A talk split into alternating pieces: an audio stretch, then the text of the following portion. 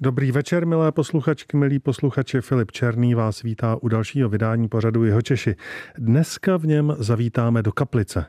Tam totiž žije náš host, pan Ferdinand Jiskra, syn posledního kaplického provazníka. V dětství pomáhal svému tatínkovi v dílně. Nakonec se ale nevěnoval řemeslu, stal se z něj vesnický kantor, učil ve škole v nedalekých Malontech. Vedle učitelství se věnoval a stále věnuje sportu a také byl dvě volební období kaplickým starostou. O tom všem budeme v následujících minutách mluvit. Příjemný poslech.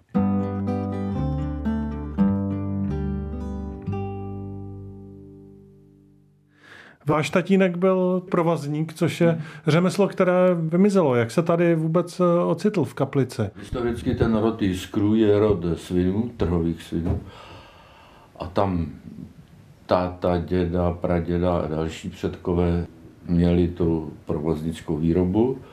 No a můj otec vyrůstal v té rodině mého dědy ještě s bráchou Honzou. Protože dva by se ve svinech na tom provaznictví neuživili, tak jeden z těch kluků musel jít jinam. A táta šel do kaplice dělat řemeslo pod válce v roce 46 z toho důvodu, že tady byly dobrý, jak on říkával, kšefty už za první republiky, protože zde byli dobytkáři po celém okolí a tady se každou sobotu konal trh a na těch trzích se oni sjížděli, jak říkal táta, z těch kopců a v kaplici na náměstí byl jarmark. A tam byly dobré tržby. A proto se rozhodl jít do kaplice po tom roce 46, po té válce druhé světové. No ale to byla tady velká výměna obyvatel, trhy to přežily. Měl aspoň zpočátku ty kšefty? No trhy asi moc už nepřežili. Ze začátku pracoval soukromně, asi do roku 52, pak vstoupil do družstva, protože znárodnění a ten celý vývoj, který následoval, takže už soukromně vlastně pracovat nemohl, takže pracoval v družstvu. Jipro, a tady je zajímavý ten název, to Jipro znamená jihočeské proutí a jihočeští provazníci. A hlavní základnu měli v Lomnici nad Lužnicí, kde bylo právě to sídlo toho jihočeského proutí, košíky a jiné výrobky. No a v Deštně u Jindřichova Hradce byla další pobočka a to byli právě ty provazníci, pod který on jako pracoval pod ně patřila, tam vyráběl výrobky provaznický na zakázku, která mu byla posílána panem Klikem, což je výrazná provaznická osobnost nejenom v Českém kraji, ale i v rámci republiky. Ten vlastně v Deštné založil to muzeum, ano. už je po smrti tady. Dokonce v tom muzeu má i otec mašinu nebo stroj na stáčení provazu také. Byl tenkrát jediný provazník tady v Kaplici? Určitě tak jako i jediný nositel toho jména. To je zajímavá kombinace, Habsbursko-česká, ne? Ferdinand Jiskr. I vy jste nositel toho jména, to máte po tatínkovi. A kde se ten Ferdinand u vás v rodině vzal? To nevím. A nikdy jsme se o tom ani státu moc nebavili.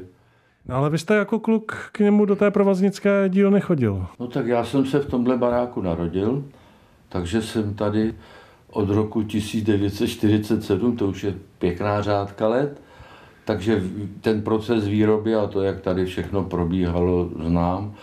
No a poměrně, a dneska jsem za to rád, nepříliš veselé vzpomínám, to slovo veselé trošku moc nadnesené, na prázdniny, protože celý červenec, jak začaly prázdniny, 1. 2. července, jsem nastartoval do provaznické dílny a dělal jsem pomocníka.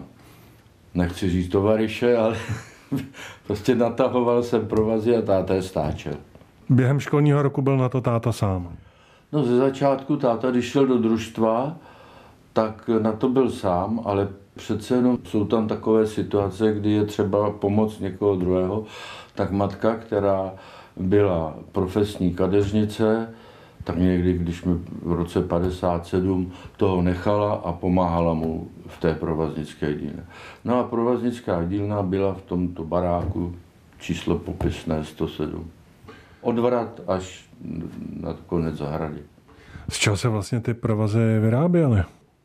Tak prvopočátek té výroby byl z helnu a to si ty provazníci sami na vachli ten len vytvořili, koudel, a spřádali jednotlivý prameny a z těch pramenů se stáčel provaz.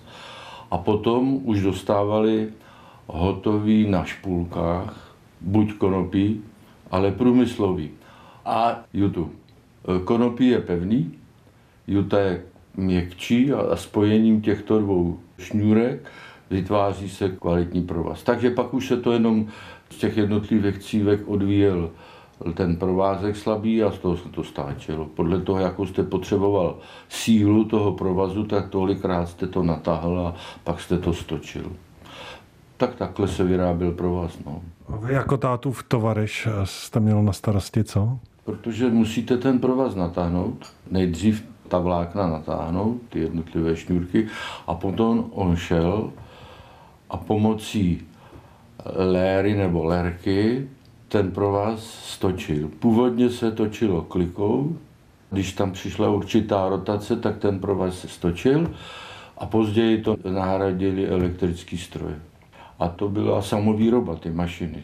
Právě ještě to vám řeknu jednu věc, taky jedna teď je v expozici na Žumberku z těch jeho, jeho mašin. Vlastně jak dlouho to řemeslo váš tatínek tady provozoval? Prakticky až do konce života. On vždycky dostal rozpis z deštné na měsíc a v rámci toho rozpisu bylo i místo, kam ty výrobky potom posílal. Ať už poštou nebo dráhou. Šli po republice, nebo mě napadlo, jestli někdy třeba dělal i lodní lana? No, lodní lana tady nestáčel, ale pak bych můžu vám ukázat lano, které dá se říct ještě je silnější než klasická lodní lana mohl udělat jakýkoliv dlouhý provaz, protože to nebylo podstatný, jestli by byl být 7 metrový, 8 metrový nebo 10 metrový nebo 15 metrový, záleželo na tom prostoru, protože jak jsem říkal, když se to natahovalo, ty šňůrky, tak když jste šel několikrát, ten takzvaný tovariš, který mu to pomáhal natáhnout, tak eh, když šel xkrát, tak tě, čím víc kráčel, tak tím tam bylo víc těch jednotlivých pramenů a on ten provaz potom stočil a byl silnější. Běžný provaz byl takzvaný pavuzník, neboli utahák, a to sloužilo původně k tomu, když sváželi sedláci z polí obilí nebo seno, tak když udělali tu hromadu, aby jim to z toho vozu nespadlo, tak tam byla tyč dřevěná, pavuza, a ze předu vozu a ze zadu vozu se ta pavuza tímhletím provazem přitáhla dolů. Takže oni drkotali po těch cecičkách z pole, no a potom to rozmotali pavuzník, sundali pavuzu a dali to někam, uložili do stodoly. Takže vlastně asi tady většina těch provazů byla pro zemědělské užití, co se vyrobily. Skoro výhradně. Na uvezování telat a tak dále. A pochopil jsem to dobře, že tedy ústředí bylo v té deštné a on dostával váš tatínek vlastně takové úkoly, co má Měsíční jak vyrobit. Rozpis. Měsíční rozpis. Výhodu to mělo, když dělal doma, že když bylo škaredé počasí, tak třeba dělal 10-12 hodin. No a když bylo hezky, tak dělal třeba 5-6 hodin, protože on to měl úkolem, že jo. Takže on udělal tu svoji práci a byl svým vlastním pánem. No, absolutně. Žádný první máje nemuseli být. Na nástěnky. Sundal pantofle, vzal boty pracovní a šel dělat provazy. Absolutně svobodný člověk. Když přestal tedy dělat provazy, tak provaznictví tady v Kaplici zmizelo spolu s ním? Nejenom v Kaplici, ale i, i ty jiní řemeslníci, kteří byli roztroušeni, v trhových svinech byl, se zimově ústí v táboře, tak tady bylo několik takovýchhle původně soukromníků, živnostníků, kteří pak pracovali v tom družstvu. Ale v tom ústředí, v té deštné u Jindřichova Hradci, tam bylo zaměstnáno kolem, myslím si, 15-20 až lidí. Tam to šlo ve velkém. Říká pan Ferdinand Iskra, dnešní host v pořadu Jeho Češi.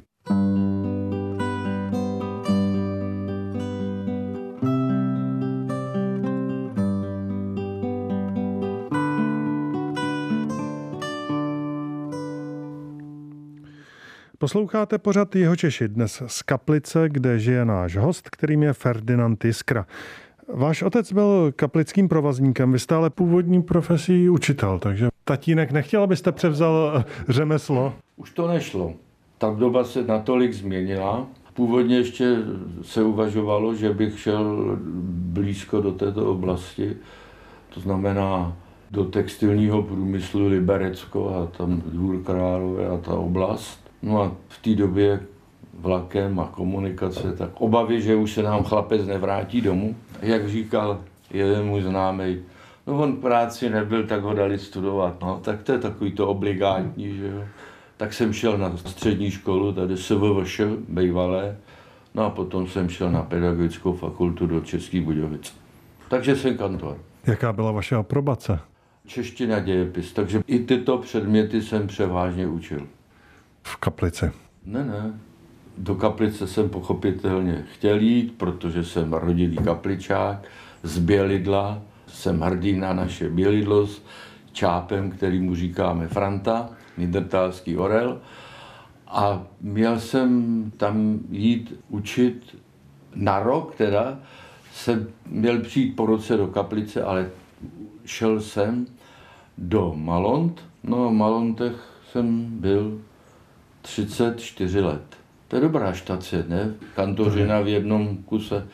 Takže se mi tam zalíbilo, byl jsem tam velice spokojen. Mám velmi krásné vzpomínky na Malonty, jak já říkám, Meinholty. A jezdil jsem tam a učil na různých pozicích. Jsem tam učil až do změny povolání. Tam bylo dobře v Malontech a zažil jsem, teď nemluvím o kantořině, ale velmi velkou změnu v Malontech, když jsem tam začínal v roce 1969, tak když byste tam přijel, tak tam byly jenom kopřivy, jsem tam nějaká rozbořená barabizna v úvozovkách a v současné době to bych řekl, že to top vesnice a vesnice velice výstavní. Takže jsem Malonty teď pochválil, teď budu mít určitě dobré renomé tam. No to vydržel jste tam teda na té štaci ohromně dlouho. Vás to nikdy netáhlo ke změně? Po dvou letech už ne. Pak už jsem tam zůstal. Dobrý je, že když tam takhle zůstanete na té škole, že si projdete vlastně prvním stupněm, druhým stupněm a postupně se seznámíte s tou problematikou školskou, takže vám to už pak nedělá problémy. Během těch 34 let děti byly stejné nebo měnily se? To je těžká otázka. Já si myslím, že děti jsou pořád stejné. Já v tom velký rozdíl nevidím. A zajímavé spíš bylo to, že když vezmete, že 9 let je jeden ten cyklus docházky školní, tak já v závěru jsem už učil vlastně vnoučata z toho pohledu kantorského některých těch bývalých mých žáků. Dobrý to bylo. Vy jste pak ale tedy povolání změnil, ne? Tím, jak jsem byl kapličák, tak jsem měl blízký vztah ke kaplici, dost aktivně jsem byl, prakticky dodnes jsem zapojil do tělovýchovného hnutí a tak se to tady tak semlelo, že jsem vstoupil takovou skupinou nezávislých do politického dění. No a v roce 2 jsme volby, ta naše skupina vyhráli a já jsem byl na dvě volební období starostou. Dobrá zkušenost. A to je ale tak všechno, co vám k tomu mohu říct. Litoval jste někdy? Že bych litoval odchodu, to ne. Ve školství jsem byl velice spokojený, ale ta zkušenost byla pro mě právě proto, že jsem byl 35 let v jednom oboru, tak ta změna přinesla určitou životní zkušenost, která jak se říká, není k zahození. Pak jsem ještě zvažoval, jestli nepůjdu zpátky ke kantořině, to ale už jsem byl ve věku seniorském, nebo důchodovském. A to už tak nějak jsem se rozhodl, že už tím skončím. A vy jste několikrát zmínil Bělidlo, neboli Niedertal, tady ta čtvrť kaplická, ve které se nacházíme. V čem je její specifikum? Je jenom samotný ten název. Když řeknete nějaká ulice, tamhle ta, tamhle ta, tak to je ulice. A když to Bělidlo, to už jenom samotný ten název něco charakterizuje. Ale je pravda, že tady byl plácek kdy ještě moje matka tam chodila na to bělidlo bělit prádlo, proto bělidlo, čili bílit prádlo. Takže bělidlo má název, protože zde je novodomský potok, který se vlévá do Malše a tady v tom prostoru ženy z kaplice chodily a to prádlo tady bělili a bílili. No a vedle Bělidla tedy ještě pivovar. Tady byly v kaplici pivovary dva. Měšťanský, ten je na náměstí, teda byl na náměstí a tady na, na Bělidle je šlechtický bukvojský pivovar, kde jako i klub pamatuju, že se tu ještě stáčelo pivo, už nevyrábělo, ale z Budějovic sem vozili pivo a tady se stáčelo do lahví, do flašek, jak se říká. Co je teď vlastně v tom pivovaru? Teď v zadní části, to, nebo v tom zadním traktu, jsou šatny sportovců fotbalové a pak jsou tam byty. Vy jste se právě také angažoval v místním sportu. Aktivně jsem hrál fotbal a stolní tenis, ne žádné vrcholové úrovně, ale lze říci výkonnostní. A po skončení, anebo ještě v průběhu jsem se začal orientovat, dneska se používá slovo činovník, tak asi v roce 78 jsem začal s trénováním dětí ve stolním tenise a to zůstalo do dneška. A kde ještě spolu s jedním kolegou jsme vychovali desítky dětí a ta úroveň stolního tenisu v Kaplici je velice dobrá.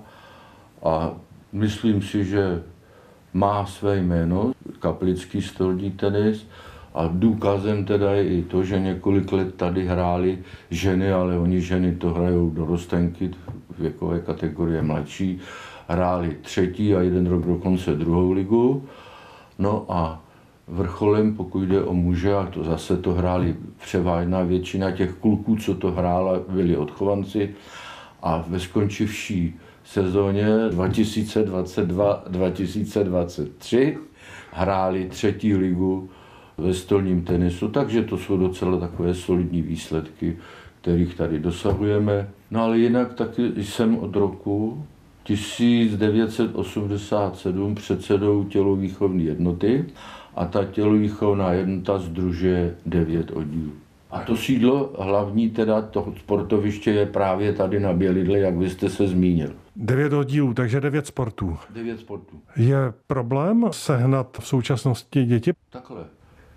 Kaplice na tom zase tak úplně špatně nebude. Tady má sport poměrně výraznou tradici. Ještě z doby, kdy tady byla Dukla, kde tu hráli na vysoké úrovni jak stolní tenis, tak basketbal a dům dětí a mládeže. A tak jako ta tradice tady Košíková, velkou stopu zde zanechala, takže tady jako problém není, tak když bych to nějak rozdělil, tak kopaná, florbal, to jsou dva sporty, které jako seberou poměrně hodně dětí. No a pak ty ostatní sporty nějakým způsobem v rámci toho svého rozsahu činnosti mají třeba 10, 15, 20 dětí, s kterými pracují, když to ve fotbale, ve florbalu a v basketu, jak u kterým už jsem se zmiňoval, tam asi ta základna je širší. Ten problém není. V nejmladším, jmenuje se to U9, U11, takže v těch nejmladších kategoriích není, ale v dorostu pak začíná ten problém tím, že do, budou doučení, nebudou studovat, takže oni vlastně z toho místa odcházejí, už nemají tolik času na to trénování, takže ten problém je tam, ale jinak bych za výrazný úbytek členské základny neviděl. No vy jste říkal, že jste ještě uvažoval v seniorském věku, že byste třeba šel učit, z toho se šlo. Máte nějaké plány? Trvalé teda trénuji, dvakrát, třikrát týdně jezdíme po turnajích podle krajského rozpisu Krajského svazu stolního tenisu. No a dělám předsedu té tělových jednoty, takže tyhle ty aktivity jsou zajímavé a naplňují mě, když to řeknu teda, to je silný výraz. A potom taky práce na zahradě a takové věci, chataření. Takže dobrý, jako každý důchodce nemám žádný volný čas. To byl dnešní host v pořadu Jeho Češi, pan Ferdinand Jiskra z Kaplice.